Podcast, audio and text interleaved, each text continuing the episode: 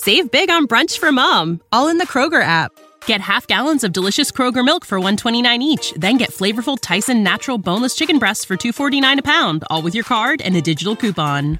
Shop these deals at your local Kroger, less than 5 miles away. Or tap the screen now to download the Kroger app to save big today. Kroger, fresh for everyone. Prices and product availability subject to change. Restrictions apply. See site for details.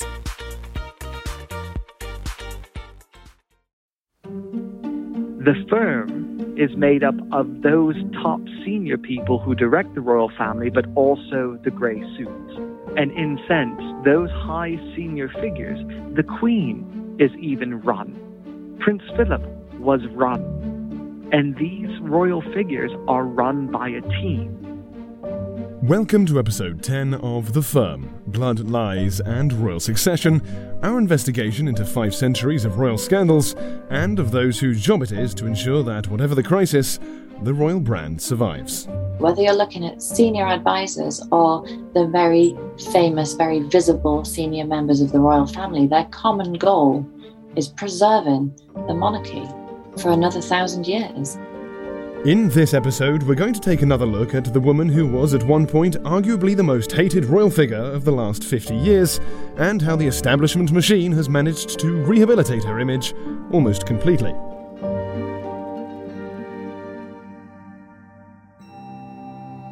The Duchess of Cornwall is certainly a figure who's been through an incredible public evolution.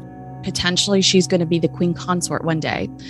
But it's hard to not think of her as a villain, knowing her circumstances. She was the other woman. She was widely ridiculed and reviled by the British public. But you always have to have a villain in a fairy tale, right? The extraordinary transformation of Camilla Parker Bowles, the Wicked Witch in Princess Diana's royal fairy tale, into Camilla, beloved future Queen Consort of King Charles III, is not only a story of the British people's willingness to forgive and forget, it's a story of the absolute triumph of the Firm.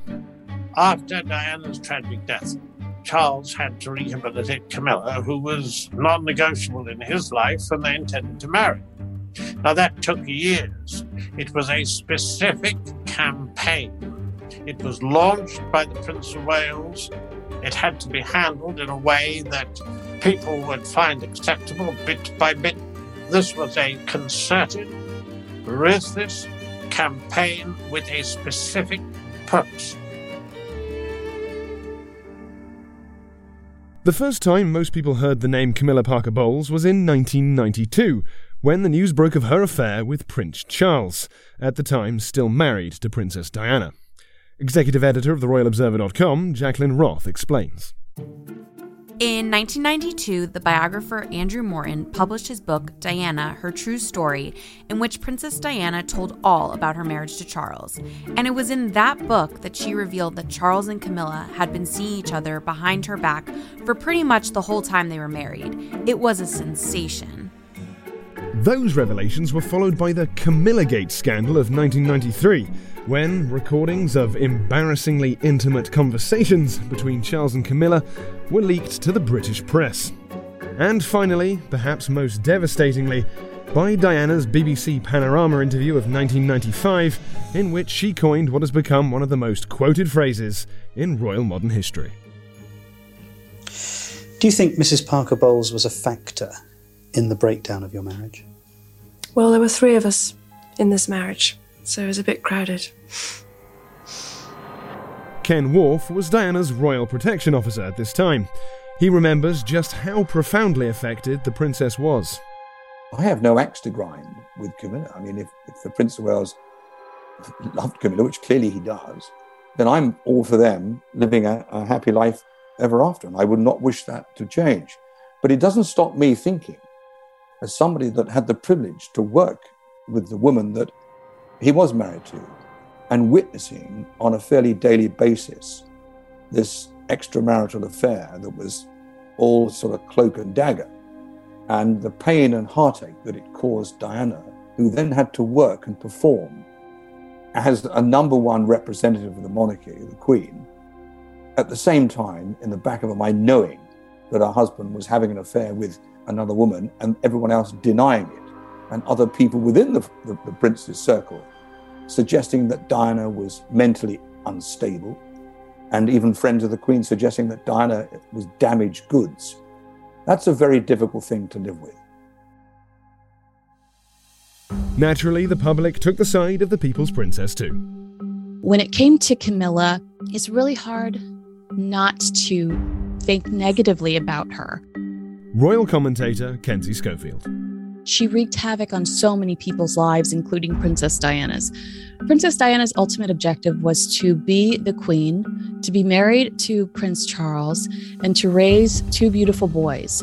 And that life, that vision, that dream was stolen from her by Camilla and Prince Charles. And I know I'm being dramatic, but they wreaked a lot of havoc on other people's lives, including Prince William and including Prince Harry. I see a lot of trauma in Prince Harry over all of that. And think about the drama that the Queen went through during those years of everything kind of falling to pieces. They made a lot of really selfish decisions and very destructive decisions that hurt a lot of people. The battle lines were drawn. On one hand, Diana, the victim and people's princess, and on the other, Camilla, the cruel mistress, the homewrecker. It's hard to not see her as the villain in this story. People will always remember that the collapse of their marriage and Diana's death was in some way the result of the lack of, or the loss of love or attention from the Prince of Wales, you know, because of his ongoing relationship with Camilla. And Camilla was indeed vilified. I mean, there's one notorious occasion when she got bombarded when she attended a local supermarket outside London, and her detractors bombarded her with bread rolls, which, I mean, she obviously didn't expect that. But how fair is this story? Well, like all true stories, things aren't quite as clear-cut as they seem. Charles and Camilla had known each other for a long time before he met Diana. Their history goes back to 1971, when, as 23-year-olds, they were introduced by mutual friend Lucia Santa Cruz. They hit it off almost immediately, and friendship soon turned to romance. Charles and Camilla were dating in the early 70s, but then in 1973, he took a position in the Royal Navy and was posted overseas, and the whole relationship was supposedly put on hold. And that's when she got engaged to Andrew Parker Bowles. She rejected Prince Charles and pursued the man that became her husband. Were Charles and Camilla on break in 1973? She obviously thought so, because within months she had not only hooked up with ex-boyfriend Andrew Parker Bowles, she had actually married him. Here's royal commentator Richard Menards. Her husband, Andrew Parker Bowles, was in one of the Guards regiments, which was some of the grander regiments in England. He also, ironically, used to go out with Princess Anne, who was Prince Charles's sister. Charles was heartbroken. At least he was until 1979, when rumours began to circulate in aristocratic circles that he and Camilla had rekindled their romance. So, according to multiple sources, not only were Charles and Camilla having an affair while she was married to Andrew Parker Bowles, but Andrew knew all about it and even gave it his blessing, as it gave him license to have his own affairs. There was never any question of Charles and Camilla's relationship going anywhere, however. Even if Camilla were to divorce Andrew Parker Bowles, she would not be free to marry Charles, as at the time, senior members of the royal family were forbidden to wed divorcees. Charles was in a heavy relationship with Camilla. Even her own husband at the time knew that was happening. But in the 70s, Camilla was a married woman, and the suggestion of even of a divorced woman at that time marrying the heir to the throne was just not an option. So the relationship was never going to end in marriage. But I don't think either of them wanted their friendship to end. The prince himself said, "I will always be a friend of Camilla, whatever." But there's a difference between having a friend and having a sexual relationship with a friend. Additionally, the pressure was growing on Charles, by this time in his 30s, to find a nice, wholesome, virginal bride who could provide a suitable heir. In 1980, he began a relationship with 19-year-old Diana Spencer, and on July 29, 1981, they married. And, of course, Camilla was considered the mistress of Prince Charles, and Prince Charles thought he could continue that relationship even after marrying Princess Diana in 81. Sadly, as we now know, that Camilla was forever present throughout the short marriage time that Diana and the Prince of Wales had. But if Charles thought that the kind of louche, aristocratic, moral ambiguity that meant that Camilla and Andrew Parker Bowles were happy for each other to have affairs would also be shared by his new wife Diana, he was horribly wrong. Here's Royal Protection Officer Ken Wharf. You take any relationship whereby, as Diana so succinctly placed in her Panorama interview when she said that there are three of us in this marriage, that's very difficult for anybody under normal circumstances. You try to imagine what it's like for somebody whose face and whose every movement is relayed on the world stage. Everything they do, everything they don't do, and everything that other people want to make up. Diana had to live with the existence of Camilla before they were married and right through her life until her death that Camilla existed. As Kenzie Schofield revealed in a previous episode, so blasé was Charles about his adultery, he even wore cufflinks gifted to him by Camilla on his honeymoon with Diana. I'm so curious myself to know what really defines cheating. And I'm sure that there's no real answer. But to me, to be wearing an ex-girlfriend's cufflinks on your honeymoon, to carry around pictures of your ex-girlfriend in your diary on your honeymoon, that doesn't say that they ended their relationship to me. So I feel like there was emotional cheating throughout the relationship. We know of one instance where Princess Diana did confront Camilla at Camilla's sister's birthday party. Save big on brunch for mom, all in the Kroger app. Get half gallons of delicious Kroger milk for $1.29 each, then get flavorful Tyson natural boneless chicken breasts for $2.49 a pound, all with your card and a digital coupon. Shop these deals at your local Kroger, less than 5 miles away, or tap the screen now to download the Kroger app to save big today. Kroger, fresh for everyone. Prices and product availability subject to change. Restrictions apply. See site for details.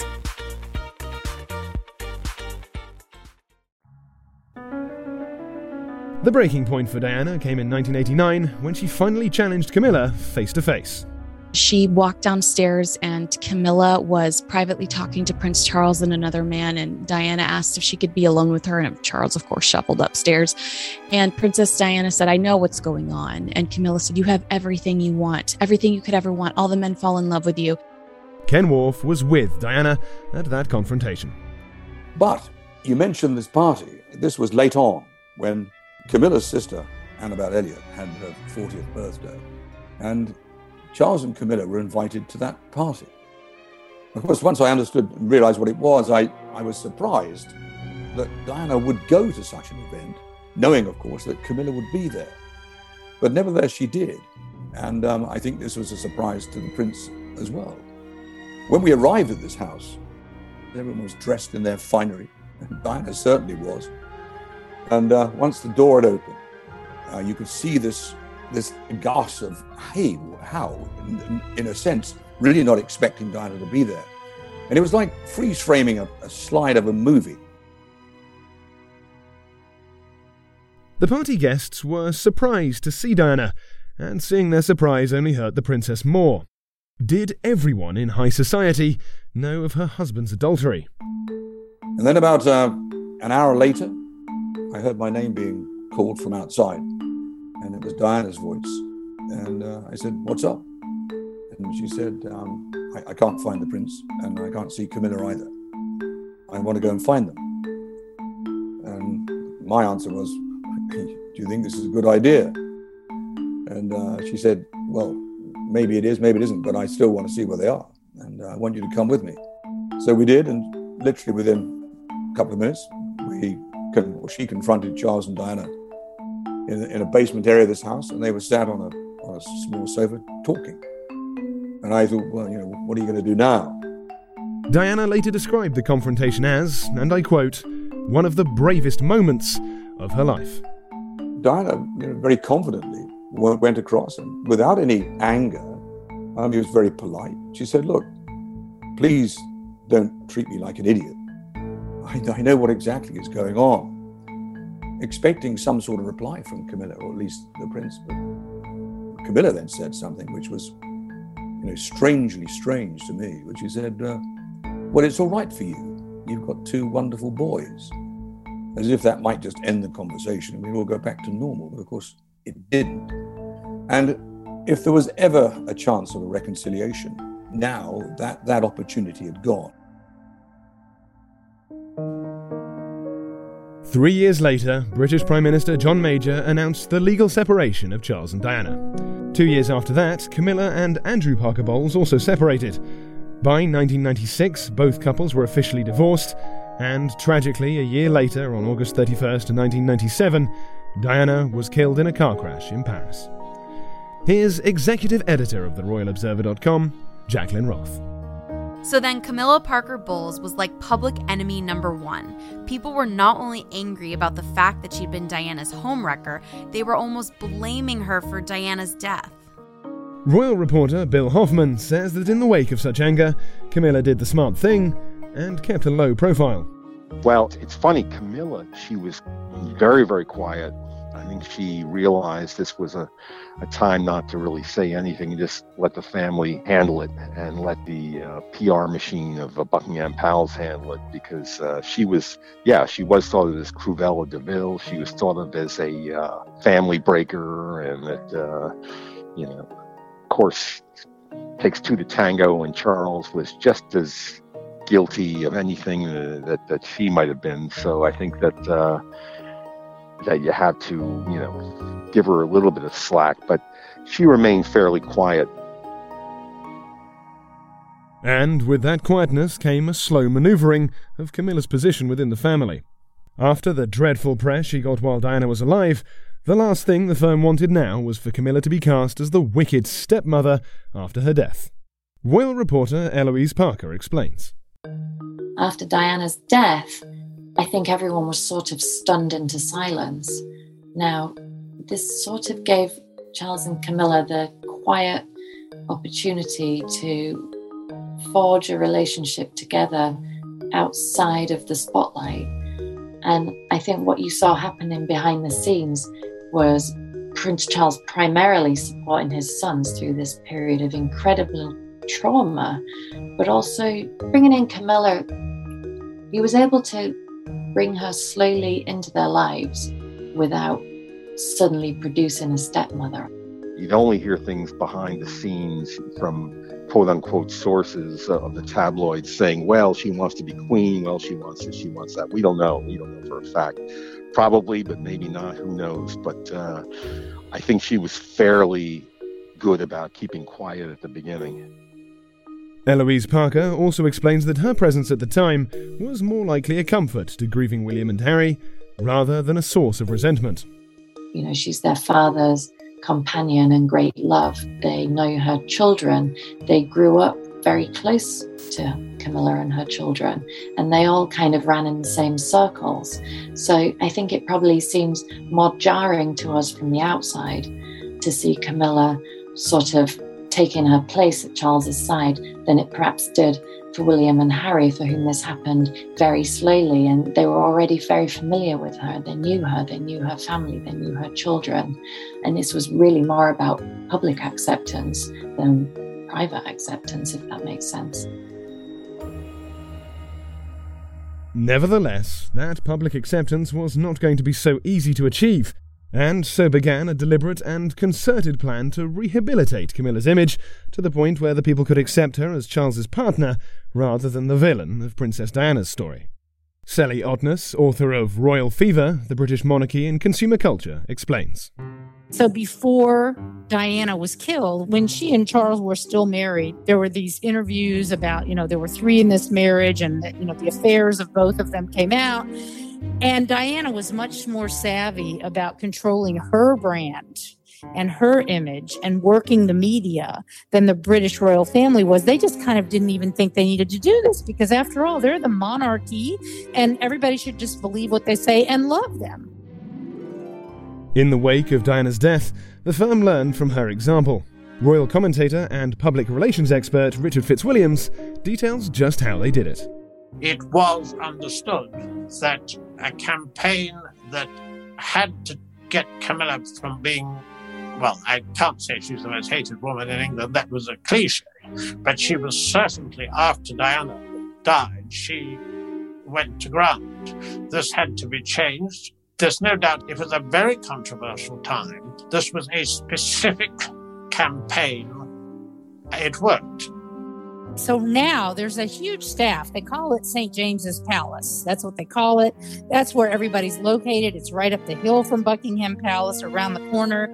And there's a big staff of public relations folks who work for the different members of the royal family. So William and Kate have their own people. Prince Charles and Camilla have their own people, that kind of thing. The way this was very gradually handled, and as I say, it was over several years. I think it was the case that Camilla met the Queen at, I think it was a function involving King Constantine of Greece. These certain things were released with specific intent to the newspapers. For years, Diana had used the media to her advantage, leaking stories or photo opportunities to the press in order to present a narrative she was in control of. Now, St. James's Palace employed the same tactic for Camilla. The facts of the matter were that when Charles and Camilla were seen together for the first time, it was at a party at the Ritz, and I mean, that was an international event, and also it eventually involving William and Harry, involving the Queen, the fact that Camilla took tea with William, the fact that the Queen happened to meet Camilla at a certain function, the fact that Charles and Camilla were seen together and so forth, the way step by step. So it was about 7-8 years, and it was done brilliantly. It was done brilliantly. So brilliantly, in fact, that on February 10th, 2005, just 7.5 years after the death of Diana, the palace announced that Charles and Camilla were engaged to get married. He was very determined that she should get married to him.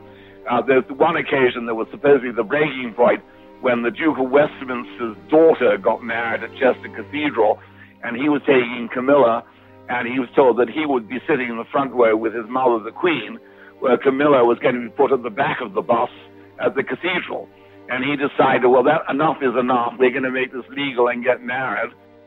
The Royal Marriages Act meant that Charles still had to get permission from the Queen to marry, but the rule forbidding marriage to divorcees had been overturned in 2002.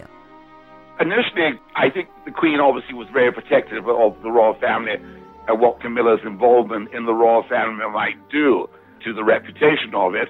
But I think that obviously, Charles being determined to marry Camilla as he did, I think the Queen has rather got used to her.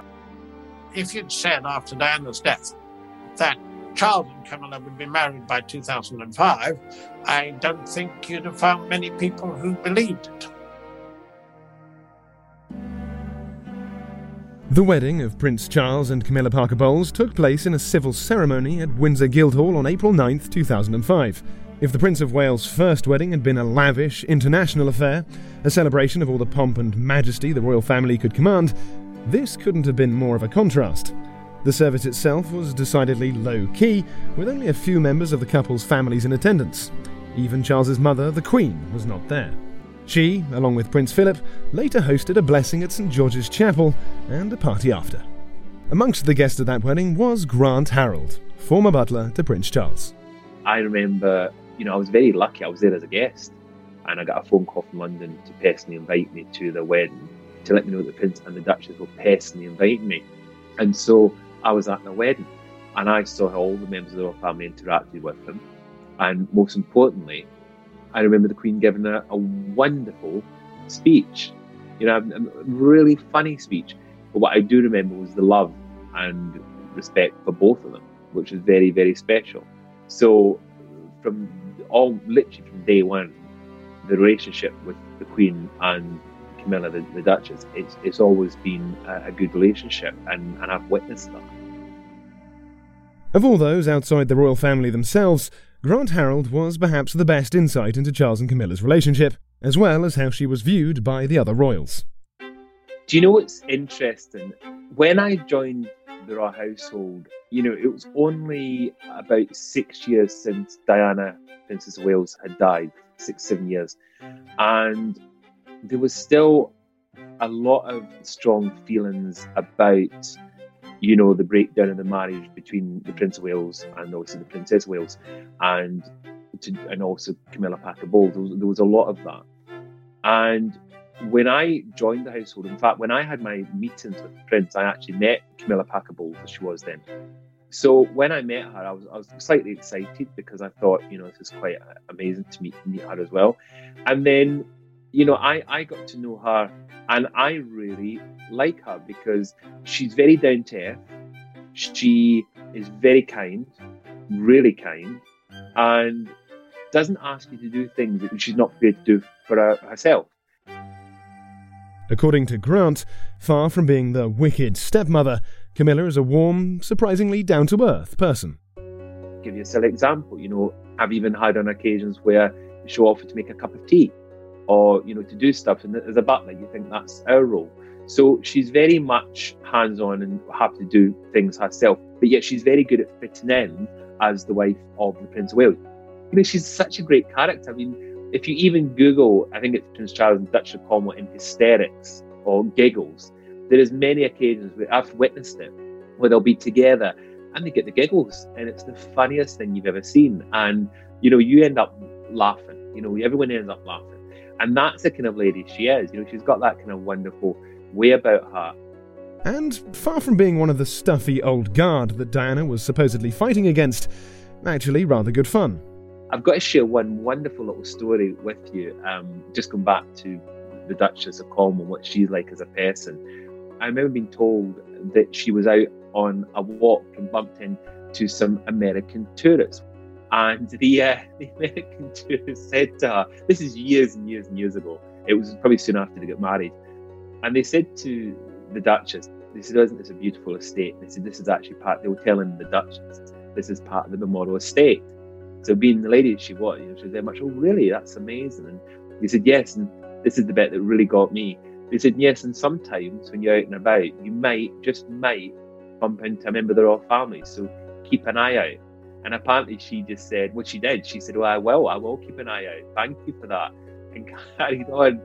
And I remember when I was speaking to him at this, and I said, did you not know what to say to them? She said, well, I didn't really want to. I think they were so, like, excited about meeting a royal, she just didn't want to kind of say anything. So that just gives you an idea of that kind of character. You know, she's just very unassuming, happy to chat to people, but she's not there saying, oh, I'm such and such. You know, that's the character she is.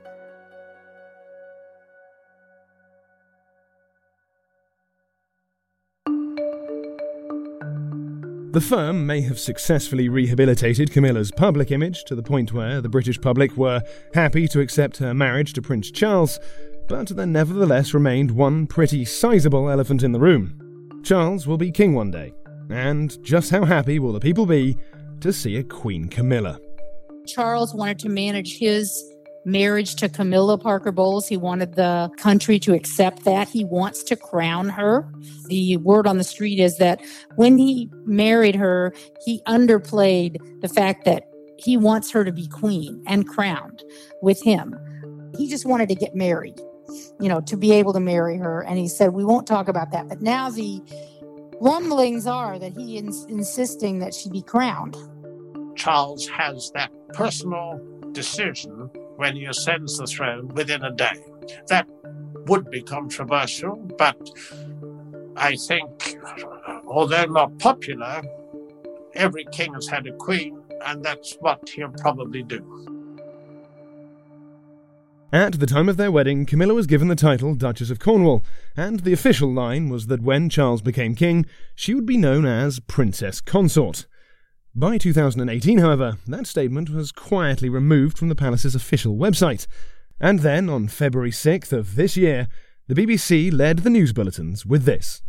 Queen Elizabeth says she wants Camilla, the Duchess of Cornwall, to be known as Queen Consort when Prince Charles becomes king. She made the announcement in a message marking the 70th anniversary of her reign, a milestone no British monarch has ever reached before. Our royal correspondent Nicholas Witchell reports now from Sandringham. In a statement issued last night, the Queen recalled that she had been blessed to have as her partner Prince Philip, who she said had unselfishly taken on the role of consort. And so, she concluded, "When in the fullness of time my son Charles becomes king, I know you will give him and his wife Camilla the same support that you have given me.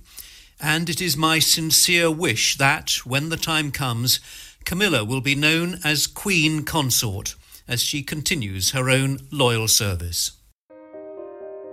Queen Camilla remains a controversial idea for some, however. I don't think I'd be comfortable with that. Should Prince Charles and Camilla have been married in the first place? Absolutely. But according to the palace, Camilla's record was not clean. She'd had several boyfriends, several relationships. And it was important to the palace that Prince Charles have a virgin, have somebody, upper class, sophisticated, that the public would love. They said that Camilla wasn't attractive enough to be Prince Charles's bride. I mean, there were a lot of ticks against Camilla to be the future queen. Ironically, here we are. For Grant Harold and Richard Menards, the bottom line is that no matter what official title you may or may not give her, Camilla will be the wife of the king. Traditionally, historically, it's always, if you're married to the king, you're automatically the queen. Obviously, if you're female, you automatically become the queen consort. So I think it would be weird if it didn't, but it's that thing of, then it comes back down to the duty and the brand or sticking up for your family. I think you're always going to have people complaining. People are saying, well, what's going to happen and what's Camilla going to do? And I said, well, she'll become queen because she's the wife of the king. I think near the occasion that will come up again. But as I say, he's going to be king. And obviously, as the wife of the king, she'll be queen. That's a matter of fact. So I think people are going to basically have to get used to it. And as the years evolve, I think people will get used to it. And if he wants to stick up for her and say, no, she's my wife, she's my queen, that's how it is, then good on him. If he wants to do that, then go for it. Why not? Irrelevant what anyone else says, even the firm, if they disagree, at the end of the day, if he's the king and that's what he wants, then what the king says is what the king should get, I think. They also believe that, in the main, most people have moved on from the old Camilla versus Diana comparisons. We'll never forget Diana, an extraordinary young lady. But, time moves on. This will be some years hence. And I think people will be more accepting of Camilla, certainly of Prince Charles. It will be a very sad occasion when Queen Elizabeth dies. But I think that Charles will be a good king. He'll probably be as eccentric as he ever was. And I think Camilla will be a good queen. So hopefully that bodes well for the royal family for the future. In the 1990s, it was not an exaggeration to say that, for anyone interested in the royal family at least, Camilla Parker Bowles was the most hated woman in Britain, a hatred that reached its peak after the death of Diana, Princess of Wales, in 1997. 25 years after that tragedy, Camilla is something else altogether. Here's royal reporter Eloise Parker and royal biographer Jane Dismore. It is truly extraordinary when you look at the magnitude of the scandal when Prince Charles was revealed to have had this other woman going on for so long, and everybody was so in love with Diana, and it was awful. I think public opinion has shifted more towards her. She's doing a lot. She's more and more in the public eye. And what's happened is happened. Whatever happens now, it's not going to bring Diana back. It's not going to mend bridges as such. But I think people have realised that time's moved on, and she's still there, and she's being a good stalwart. For Camilla's reputation to have evolved as much as it has, it's almost a full 180-degree shift. It's an incredible story that's played out in part thanks to other scandals that have eclipsed. It's like Camilla is no longer, she seems a bit boring by comparison, I suppose. Camilla has not set a foot wrong since becoming Duchess of Cornwall. She's very much liked. I've never met her, but I know that many people have, saying she's very self-deprecating, very kind, very understanding, and she supports Prince Charles, which he did not get from Princess Diana, rather sadly. The almost daily circus of drama and headlines that defined the Diana-Charles-Camilla love triangle has been replaced by something altogether more British. Calmness, understatement, even, dare I say it, a little bit of dullness. Those are certainly qualities that go down well with the senior royals. She's been very careful and very cautious with how she presents herself, both public and personally. But she's generally a very well-liked and well-regarded member of the family. And as I say, I think they're an extraordinarily happy couple, enjoying their lives and just doing the kinds of things that royal couples do, be it at their London home, Clarence House, or at Royal Burke Hall, his house at Balmoral, or going down to Windsor every weekend, much like his mother, the Queen, does, and carrying out royal duties. And she works very hard for the royal family on a public level. And I think, the British public have even grown to accept Camilla as sort of part of the furniture at this point. The public's now been able to see her out and about and see how nice she really is and how very self-deprecating she is. And I think that they really, truly have a very, very happy marriage. I remember saying to Barbara Walters on The View one time, I said, even errant princes of Wales deserve a second chance. And Charles has a second chance, and I think he's handled it very, very well. And I think that will continue once he ascends the throne until the end of his life. And for Sally Oddness, right now especially, Charles and Camilla's very dullness is actually the thing that is contributing most to her popularity. Here's how I would say it cynically. Camilla is the least of their worries. We got Harry and Meghan. We got Andrew. Camilla's way down on the list of she's not a problem anymore. Time heals all wounds and all that stuff. They've been married since 2005, I believe it is. She's just been a married woman in her 70s who has supported her husband at ambassadorial events and done her charity things on her own. So she knows her role. Have you heard a scandalous thing about her? No. That's popularity both with the public and with the firm itself. So she knows her role. And what's fascinating about that is both Kate and Camilla are commoners, but they're commoners who grew up in Britain. And they understood that when they married into this institution, these were the rules.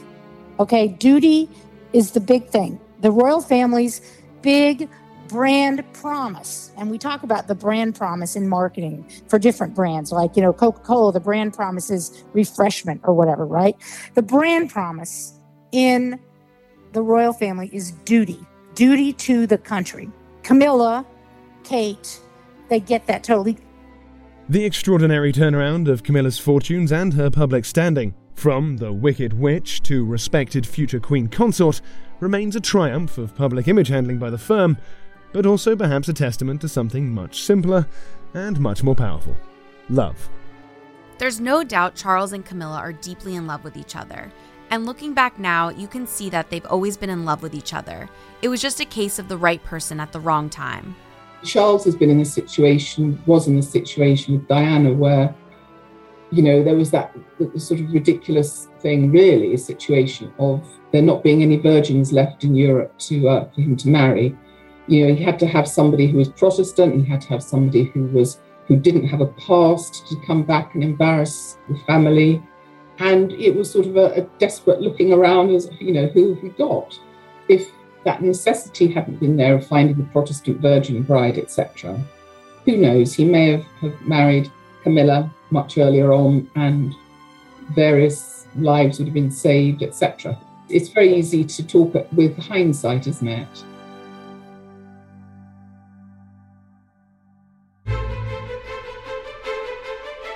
Next time on The Firm, Blood Lies and Royal Succession, Racism. A royal reporter yelled at Prince William as he was walking past him after a happy, uplifting royal engagement. Somebody yells, "Is your family racist?" Bullying.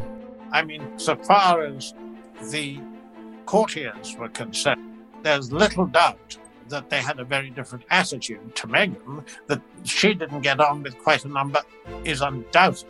That several claim they were bullied by her. And a family divided.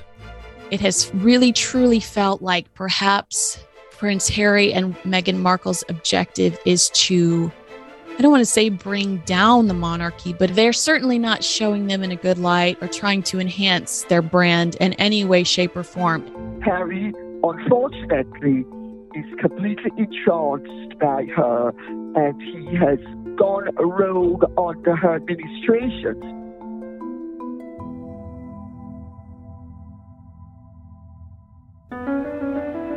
The Firm, Blood, Lies and Royal Succession is a production of Audiology, a division of Empire Media Group. The series is hosted by me, Jonathan Locke. Executive producers are Dylan Howard and Melissa Cronin. The series is written by Dominic Utton, reporting by Douglas Montero, mixing and sound design by Sean Kravitz. Please subscribe to The Firm wherever you get your podcasts, and if you like what you hear, leave us a rating, review, and tell your friends.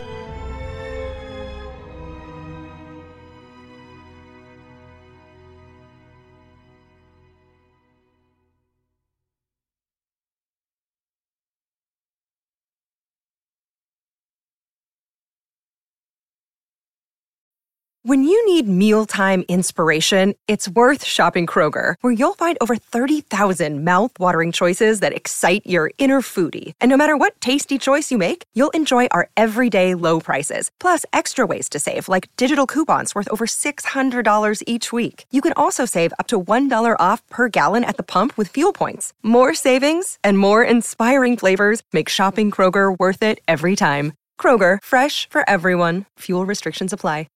Here in America, work is in trouble. We've offshored our manufacturing, sent away good jobs, and lost so much ability to make things. American Giant is a company that's pushing back against this tide. They make high-quality clothing, sweatshirts, jeans, dresses, jackets, and so much more right here in the USA. Visit American-Giant.com and get 20% off your first order when you use code STAPLE20 at checkout. That's 20% off your first order at American-Giant.com, promo code STAPLE20.